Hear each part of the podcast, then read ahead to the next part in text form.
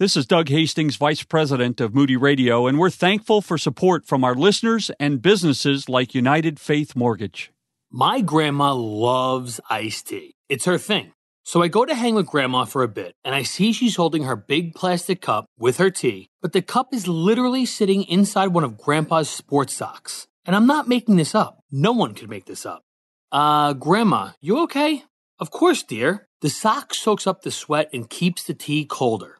Hey, it's Ryan from United Faith Mortgage. And as I thought about it later, I thought, that's the kind of mortgage team I want us to be. The kind that's willing to take any step needed to get the job done on your new home purchase, refinance, or cash out refinance. And can we help everyone? No, obviously we can't. But if you know we're willing to use Grandpa's sock to keep a drink cold, you'll know we're willing to do whatever it takes to make sure you're taken care of. We are United Faith Mortgage. United Faith Mortgage is a DBA of United Mortgage Corp., 25 Melville Park Road, Melville, New York. Licensed mortgage banker. For all licensing information, go to nmlsconsumeraccess.org. Corporate NMLS number 1330. Equal housing lender. Not licensed in Alaska, Hawaii, Georgia, Massachusetts, North Dakota, South Dakota, and Utah.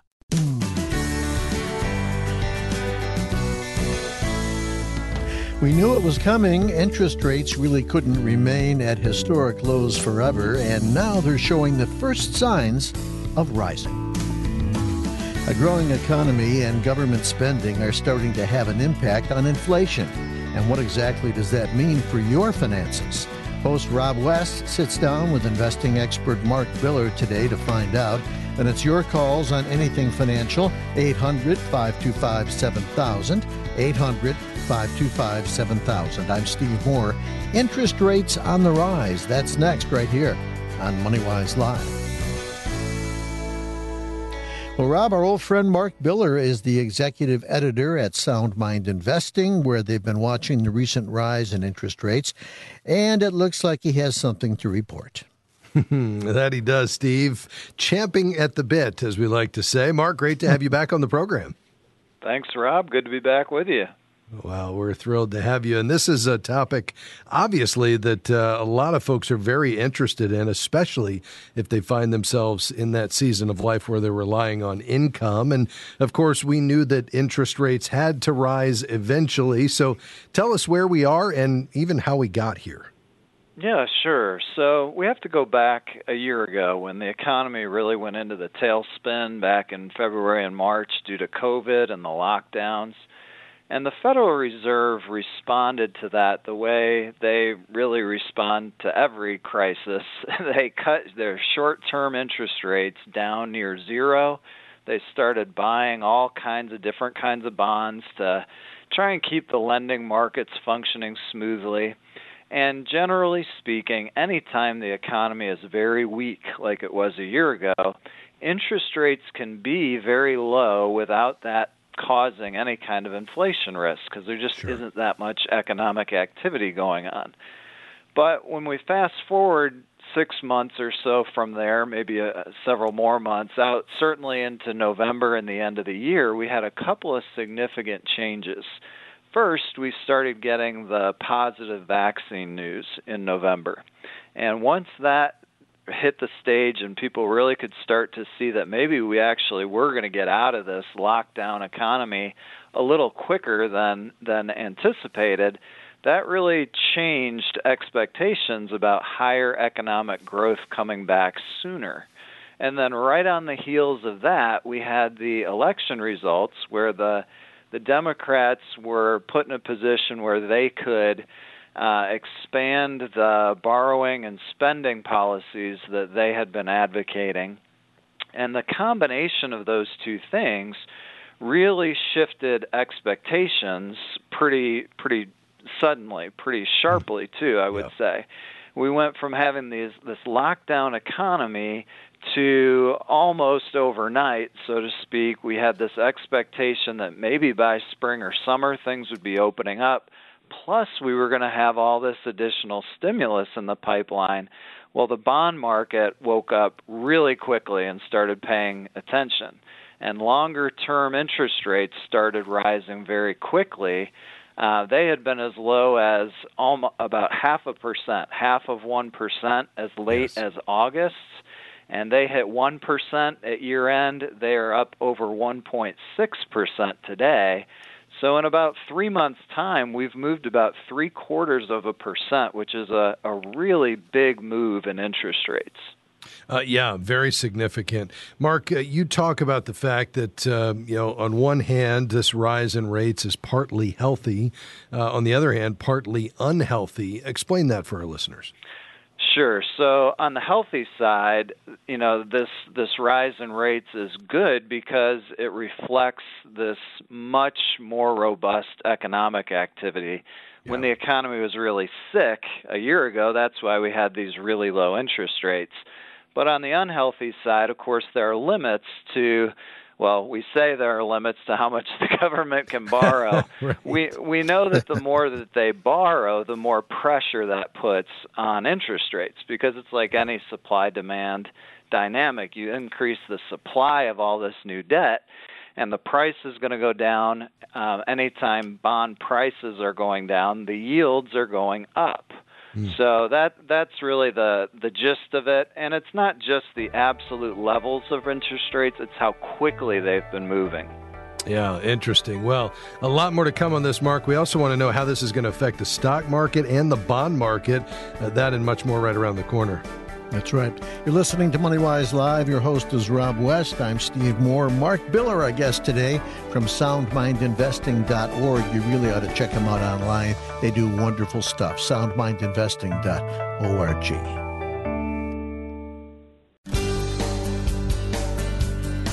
Great to have you with us today. It's MoneyWise Live with Rob West. I'm Steve Moore, and as I just mentioned a moment ago, Mark Biller is with us today. He's a good friend, and he works with all the great people at soundmindinvesting.org. Now, today, we're talking about, well, rising interest rates and what do they mean when it comes to uh, your investing, your saving, your spending, uh, maybe, maybe future big tag purchases, or maybe your summer vacation. Let's chat a bit about that. Rob? Yeah, uh, Mark, great information here as to the backstory on how we got here with interest rates, why we're seeing them move up, and the bond market respond accordingly. Uh, explain the relationship for our listeners between higher interest rates, though, and the stock market specifically. Sure. So, I think it's important first to state outright that rising interest rates aren't necessarily a bad thing for stocks if they're rising for the right reasons. Yeah. And as we just discussed, that what we're talking about there is if the economy is getting healthier and if the pace of those rate increases isn't coming too quickly, then that can actually be an okay environment for stocks. There are lots of examples in the past when stocks did just fine, even when interest rates were rising. But there are some risks. Um, we've also seen some cases where rates went up and eventually kind of torpedoed uh, the the stock market. We saw that in 2018, where we had the better part of a couple of years of steady interest rates that didn't seem like a problem until all of a sudden they were a problem, and the stock market kind of rolled over at the end of 2018 because of those rate increases one of the things that tends to happen is there's this this kind of cute shorthand that's developed over the last decade or so called the Tina effect, and that's shorthand for there is no alternative. And the idea there is interest rates have been held so low, this idea has developed that there is no alternative to stocks because bonds just aren't yielding anything. And what happens is as interest rates creep higher, now all of a sudden you gradually do start to have an alternative to stocks. And someone hmm. who maybe a year ago, when that 10 year Treasury bond was yielding one half of 1%, they might have said, well, that's not worth it. I'm going to put my money in the stock market. But now today, when that yield is 1.6%, they might start to change their thinking a little bit. Um, now we got to be careful here because, like I was just saying, we've had this big rise in interest rates, and yet today the S&P 500 index hit a new all-time high. So the impact on stocks has not been tremendous to this point, although we did see kind of a little wobble at the end of February in the stock market when those rate increases were really picking up. But that is one thing to be on the lookout for that investors are getting a little bit concerned. Hey, you know, at 1.6, this isn't so bad, but what if this interest rate goes up to 2% or on to two and a quarter, two and a half? At some point, that could be a problem for the stock market. Yeah, you mentioned the wobble that we saw at the end of February. It started to look like perhaps uh, the stocks that were going to see increases perhaps would shift away from some of these high flying tech stocks and a very limited uh, portion of the market over to a more broad based, even some of the sectors that have been out of favor, like small cap. Um, are you seeing any trends that are sticking there? Yeah, that's a, a great point, actually. It wasn't so much that the whole stock market had trouble, but what we really saw was the beginning of a rotation. Um, these big tech stocks that really carried the market um, through most of last year, and frankly have been the driver of stock market performance for the last few years. Um, they really took it on the chin. Whereas, as you said, these other small caps, uh, smaller companies, and particularly areas of the market like energy stocks, um, financial stocks. Financials always tend to do pretty well when yields are rising because that's good for banks. The wider um, interest uh, rate spread helps them uh, because they can can give us the low interest rates on our savings accounts because the the Fed is keeping their foot on those short-term interest rates and keeping those low but the rates that we've been talking about here today are rising and they can charge those higher rates on their loan products. So that helps profitability in the banks. So it was really more of a rotation in stocks out of those big tech growth names and all of a sudden we were seeing a lot of interest in these kind of left for dead value and smaller companies. Yeah. We'll have a chance to get some questions in for Mark Biller in just a bit. If you're a retiree, perhaps you're counting on the income portion of your portfolio, wanting to know how this uh, rise in interest rates is going to affect you. I know he'd love to speak to you today, 800 525 7000. We have some lines open. All right, let's uh, switch to that bond uh, portion of the portfolio and talk about how this rise in interest rates will, inf- will affect bonds. Yeah, so simply put, Rob, unfortunately, rising rates are bad news for anyone who already owns bonds. So we we alluded to this a minute ago, but the cardinal rule of bond investing is that when bond rates move in one direction, bond prices always move the opposite direction. So these rising rates have been hurting existing bond owners by pushing down the prices of those existing bonds. Now, the flip side of that, of course, is that these higher yields make any new bond purchases much more attractive. You're getting 1.6% on that Treasury bond instead of one half of 1%. So, uh, it's kind of a mixed bag. If you're already in bonds, this isn't great, but at the same time, um, it actually helps future uh, returns for bond investors to have these higher rates as long as they're not continuing to just go up, up, and away. Yeah. Um, so that that's kind of the big picture for bond investors.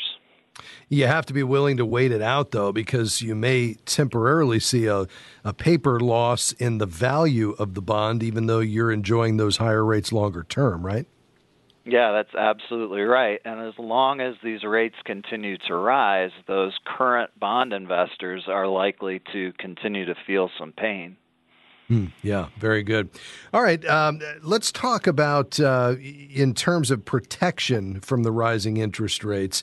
Uh, you mentioned specifically, uh, you know, buying into the bond market on the longer end, and especially if these are uh, new investments. What other options? Because I know you mentioned some really specific investments that are often not on folks' radar that might be helpful in this environment.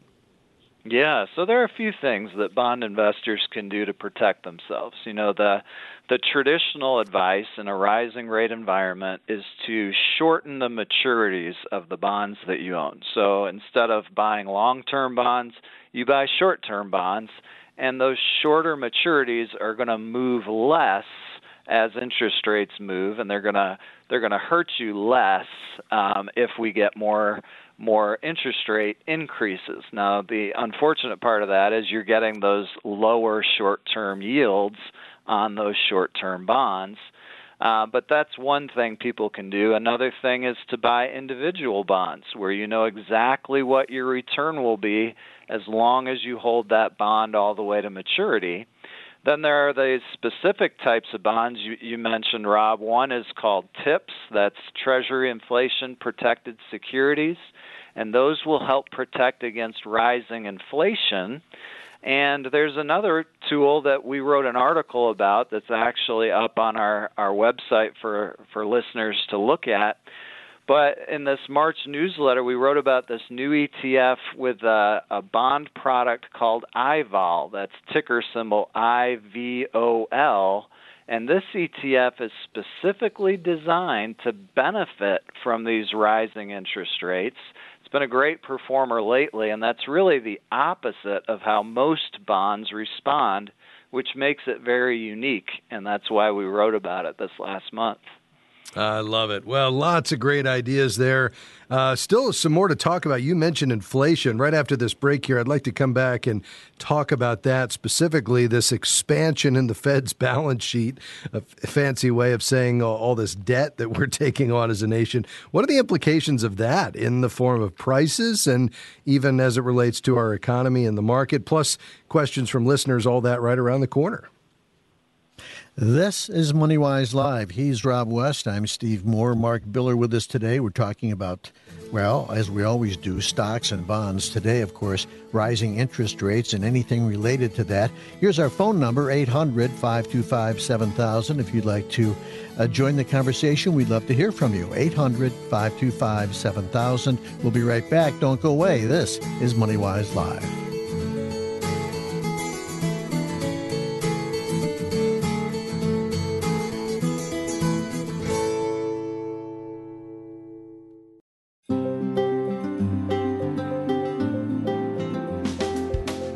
Welcome back to MoneyWise Live. This is Rob West. Uh, Mark Biller, our guest today, and uh, we're talking interest rates, the rising rates, the implication uh, of that on your investment portfolio, your bonds, your stocks, and uh, all that that means. We're also talking about inflation, and Mark, you brought that up. Uh, talk to us about the implications related specifically to inflation in this environment. Sure. There are two de- well-defined camps right now as far as inflation goes, Rob. There's the group that uh, the Fed is is kind of championing this point of view, and that is that the inflation that we're seeing right now is transitory. That's kind of the buzzword right now. That we're seeing some inflation, but it's only a result of coming from these really depressed economic levels and that once we kind of work through this initial reopening that this inflation is going to go away. And that's one point of view. That's kind of what the fed is saying is they think is likely. And the implications of that would be if that's true then there really wouldn't be any reason why interest rates would continue to keep increasing uh, very much from the levels that they're at right now.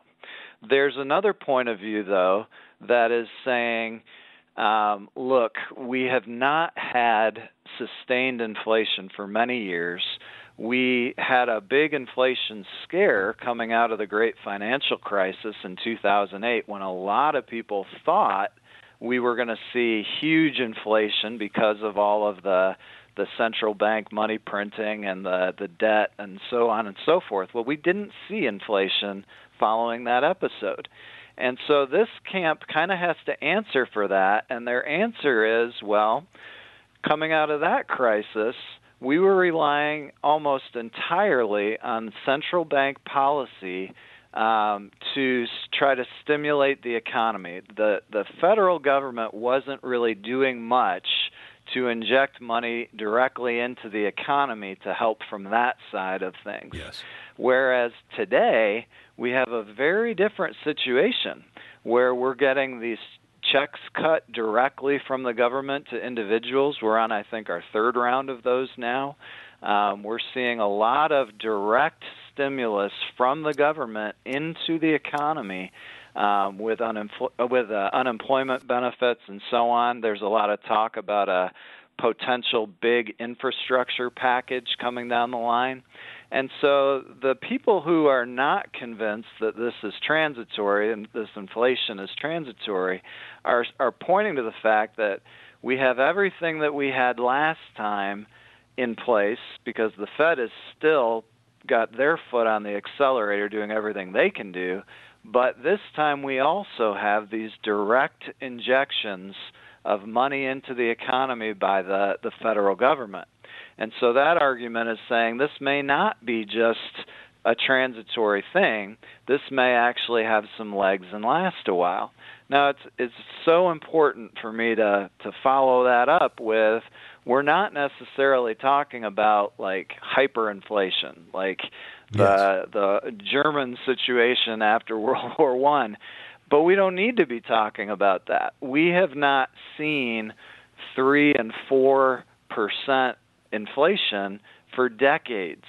Um, and so, even just getting inflation up into that three or four percent per year and having it stick there for a little while, that would be a pretty big adjustment for the economy and for the financial markets because we just haven't had that for quite a while. Yeah, fascinating. Mark, there's so much here we could talk about. Uh, we're headed to a break, so we're about uh, needing to say goodbye to you. But let me ask quickly Sam's question. We're not going to be able to get to it. He's an elected official in city government. He wants to know your opinion on government debt versus private citizen debt. He's saying there's city projects that need to be funded. How should they finance that? Any difference in the two as we look at it from a biblical perspective? Well, I think the biggest difference is um, that you know a, a municipality, a, a, a city, a town, whatever, has a much longer lifespan. It's kind of a continual entity, and there there are projects that it's very reasonable for the the community to band together in that project and even think about that as a project to benefit over time an individual or a family has to be much more careful with that line of, of reasoning. Yeah, absolutely. biblical principles uh, apply to everyone, but as you point out, there's a little difference there. Uh, Mark, really appreciate you stopping by today. Fascinating information, and always a great joy to talk to you. Always my pleasure, Rob. Thank you. Folks, thanks for being with us. So, we're going to take your questions right around the corner 800 525 7000. This is MoneyWise Live, and we'll be right back after this. Stay with us.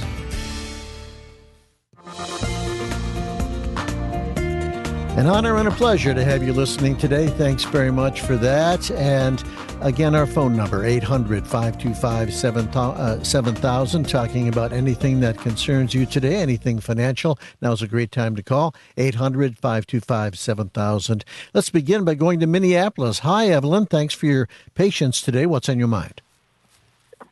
Hey, I have two little kids, and we, my husband and I, have been thinking about the best way to save for their college funds. So we're just kind of wondering what is the best way to save for hmm. college. Yeah, that's a great question. And, you know, the first thing I would always say, Evelyn, when you're talking about saving for a specific uh, project, or in this case, you know, college for your kids, which is obviously really important, um, I would want to make sure that there are other pl- things in place first. Uh, so, for instance, I would want to make sure you have an emergency fund. I would want to make sure that you have high interest credit card debt paid off, that you are uh, contributing to a retirement account, at least to the matching portion, but preferably you know north of 10% of your take home pay. Uh, you know because keep in mind you know those are those things are critical. Uh, there are other ways to fund college but if you kind of have your financial foundation under you then absolutely it's a great idea to be saving for some of those other medium term goals um, that uh, are very expensive and college certainly is in terms of the savings vehicle um, you know my favorite tool for this is the 529 college savings plan. Uh, think of it like a Roth IRA in the sense that you don't get a deduction when the money goes in, uh, although you may get a state income tax deduction. There is no federal income tax deduction, and then it grows tax free as long as you use it for, in this case, qualified educational expenses. And if you do, then all the gains inside the 529 plan, because it was in, it's going to be invested inside that account, all the gains over whatever period of time that money's in there is going to be tax free. Again, assuming you use it for qualified expenses related to education. Now, uh, which 529 because every state has their own and each one will use a different plan administrator meaning they have different investments inside their plans um, and my favorite website to, to help you make that decision evelyn is called savingforcollege.com savingforcollege.com. And here's why.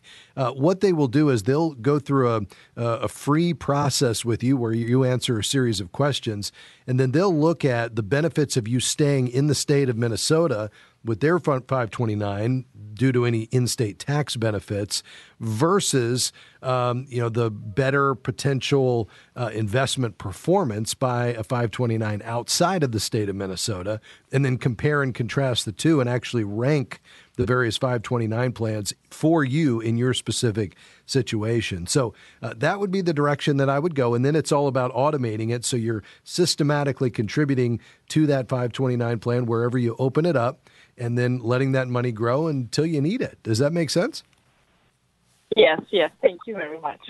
Okay, we appreciate your call today. Thanks. Yeah, Evelyn, thank you very much. Let's go up to, uh, well, let's stay up north, but uh, a bit more to the east. Uh, Tom calling from Maine. And what's your situation, Tom? Good afternoon. Hello. I uh, received a letter in the mail from the IRS last week, and it had me baffled. It's, the title is Your Second Economic Impact Payment and it said the U.S. Treasury Department of Treasury issued you a second economic impact payment (EIP2) as provided by the COVID Tax Relief Act of 2020. Then it went on to say an EIP2 payment of $1,200 was issued by direct deposit. So I whoa, I didn't know I was getting another $1,200. Yeah. Uh, well, here's the thing, Tom. Uh, it may be legitimate. In fact, it probably is. Uh, if in fact it came from the IRS, and uh, the information in the letter may or may not be correct. Here's why. Uh, the IRS accidentally sent out letters back in February telling many thousands of people they wouldn't receive checks for the second round of stimulus payments and later had to admit those letters were in error. So the letter you received may have been an attempt to correct that if the agency felt you were still due something. At, any rate, another round of stimulus checks is on the way. Uh, the American Rescue Plan that President Biden signed last Thursday included $1,400 stimulus checks to individuals making uh, 75000 or less, 2800 to couples filing jointly who make 150,000 or less.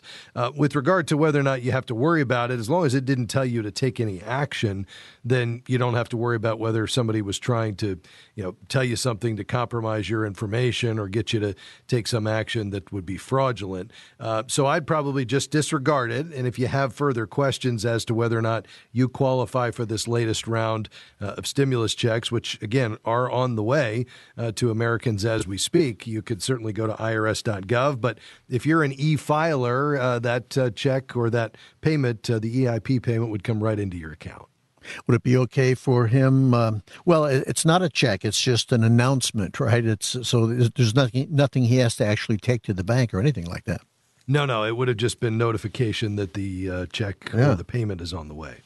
Tom, we're glad that you uh, gave us a heads up on that. There's a very good chance that some others out there may have received the very same thing, but yours is the first we've heard about. So we appreciate you bringing that to our attention. Thank you very much.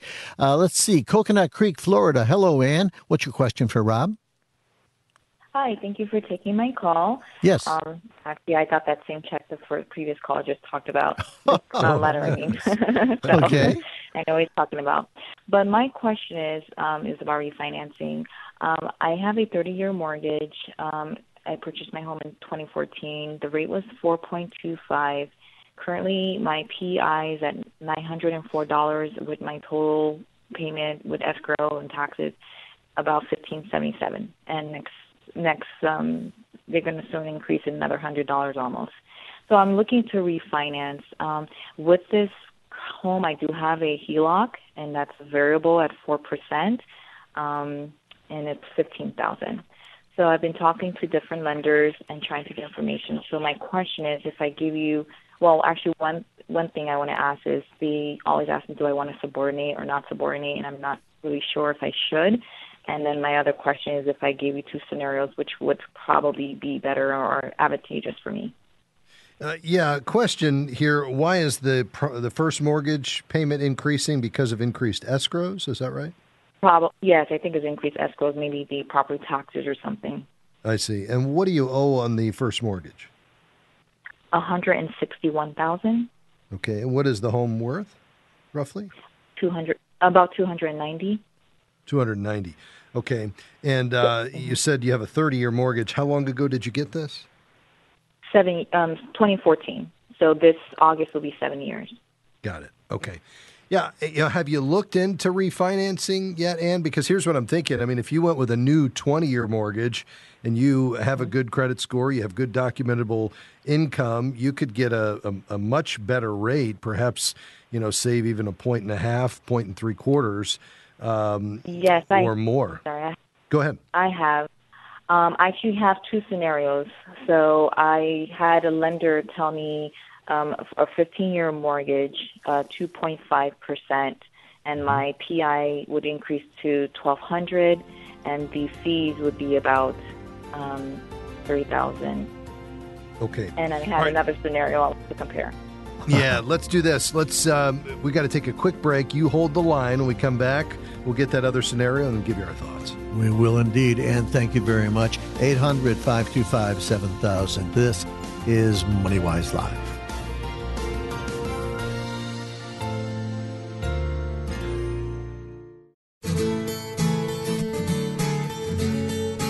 Hey, we're chatting with Ann calling from Coconut Creek, Florida. She's interested in refinancing her HELOC. We're examining uh, several different options here. Rob?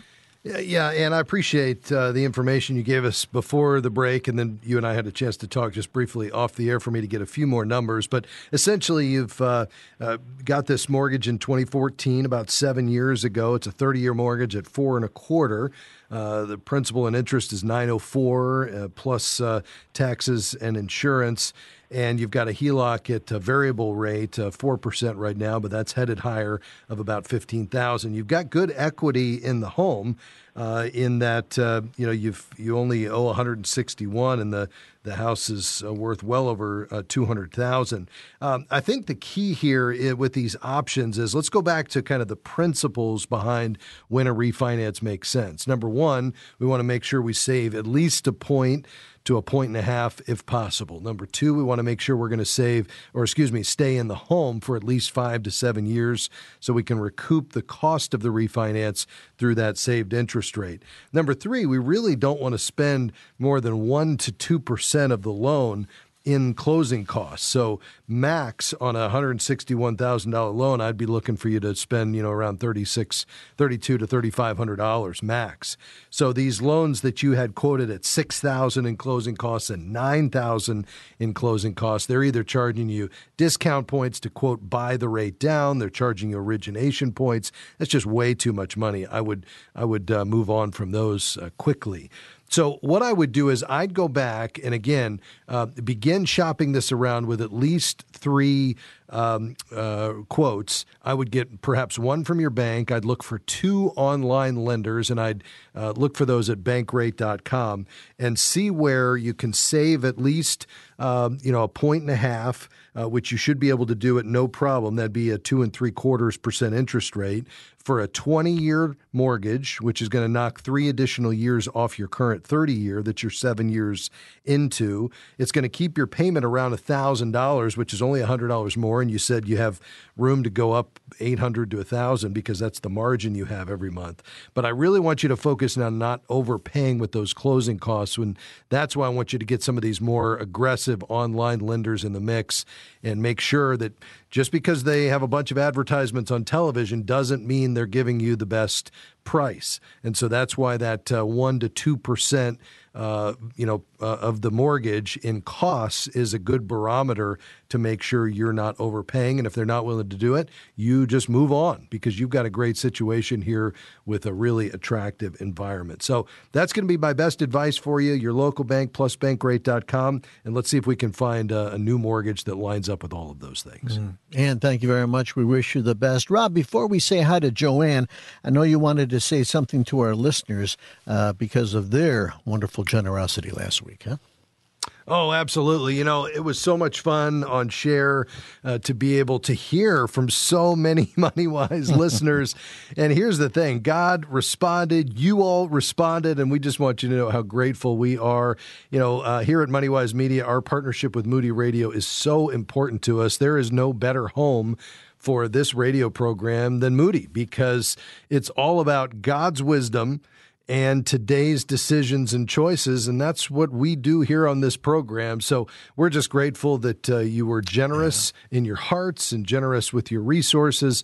And because of that, uh, the Lord really provided. Amen. He certainly did. All right, down to uh, Ridgeview, Illinois. Hello, Joanne. Thanks for holding. What's your question? Uh, yes. Um, couple of questions. My son took out some a loan for some school courses, and I guess he's behind or something because the company that um have been calling me to find out where he's been. I've given my son the the name of the company and the number. Now, apparently, he used my name as a reference. They can't hold me responsible in any way, can they?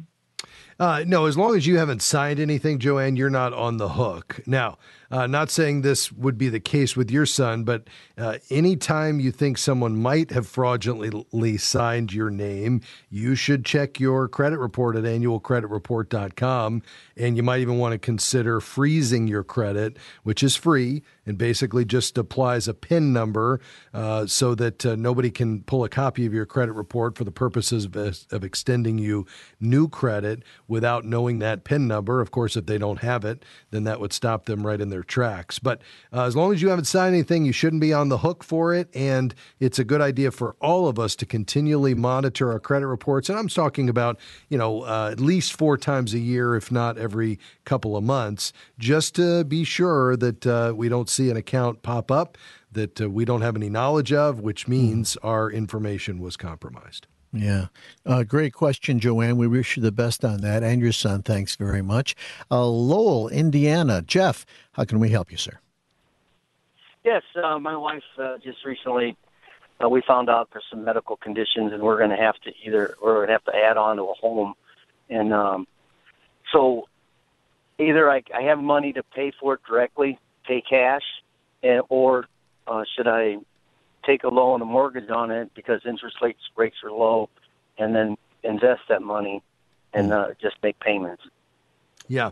What stage of life are you in, Jeff? Are you in your prime working years? Are you close to retirement? In retirement? Uh, close to retirement. Okay. All right. Uh, you know, I like the idea of you, especially being close to retirement uh, with your wife's medical situation. I like the idea of you being debt free. Uh, now, if it's going to put you in a, a, real bind in terms of being in a cash crunch, uh, certainly I wouldn't want you to, you know, chew up your emergency fund or something like that. But if you've got a healthy emergency fund and you've got some surplus there kind of on the sideline. You know, keep in mind as you head toward retirement, you're going to get more conservative in your investment posture, which means, you know, you don't have as much upside, not to mention the fact that we're, you know, 12 plus years into a, a massive bull market and, you know, we know the economy and stock markets tend to be cyclical. And so at some point this is going to roll over and, you know, we'll have a recession at some point. Doesn't mean it's going to be this year or even next year, but we will and you want to have time on your side when you're investing so that when those things come, you just ride them out. But if you have a chance heading into retirement to continue to remain at or near debt free, I'd say you go for that and uh, enjoy that flexibility that comes with being unencumbered. Hmm. Jeff, does that make sense? Cash for it. Yeah, because I, I mean, I have, we have no debt now. Yeah, yeah. I, I, wouldn't take on that debt unless it's going to put you in a real bind in terms of cash available to uh, have for flexibility. Okay. Great. Thank you. All righty. Thank Thanks you, for your Jeff. call. All right, buddy. God bless. All right, let's go to uh, Kristen. And uh, yes, Kristen in Minnesota. Kristen, how can we help? Yeah, hi. So Hi. I have a few real quick questions. I'll be short. Um, so my husband and I are looking at purchasing our first home here soon in the next few months, and we know for sure we don't want to pay PMI. We want to put 20% down.